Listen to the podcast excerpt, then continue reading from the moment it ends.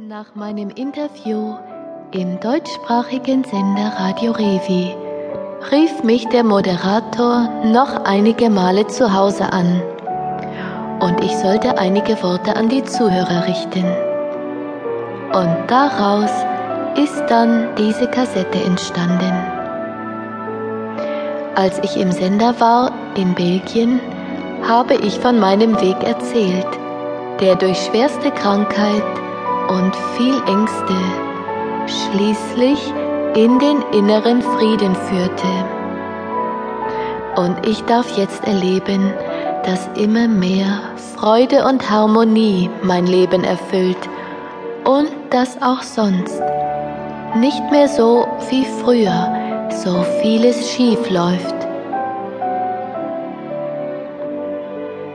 Ich durfte erkennen, dass dieses dadurch kommt, wenn man immer mehr auf das Gewissen, auf die innere Stimme in sich zu hören beginnt.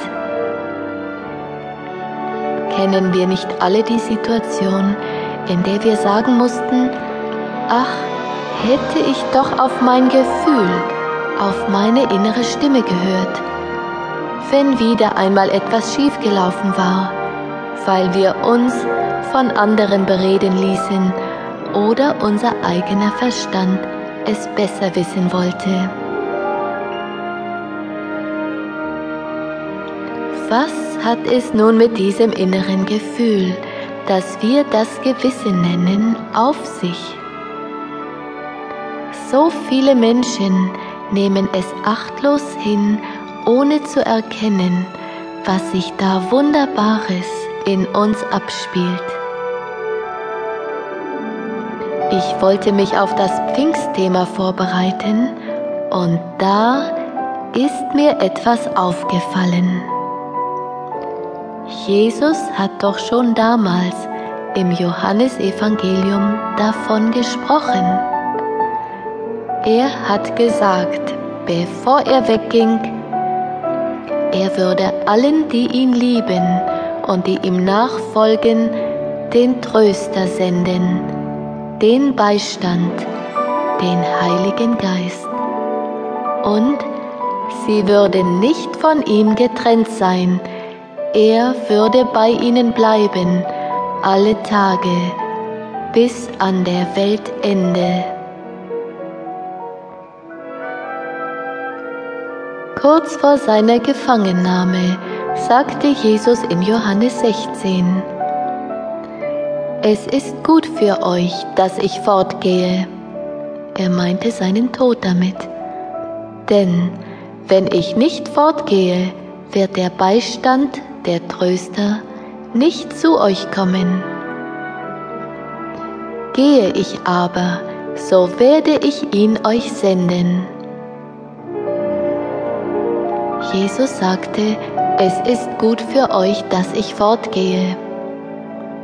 Nur durch sein Opfer für uns am Kreuz, das die uns von Gott trennende Urschuld auslöschte, konnte er in allen Menschen, in seinen Jüngern und Freunden damals und in allen Menschen, die nachher geboren wurden, anwesend sein und ihnen, wie er sagte, den Heiligen Geist als Tröster als Lehrer ins Herz legen. Und dieses Wunderbare ist das, was wir das Gewisse nennen. In Johannes 14 sagte es uns Jesus noch deutlicher.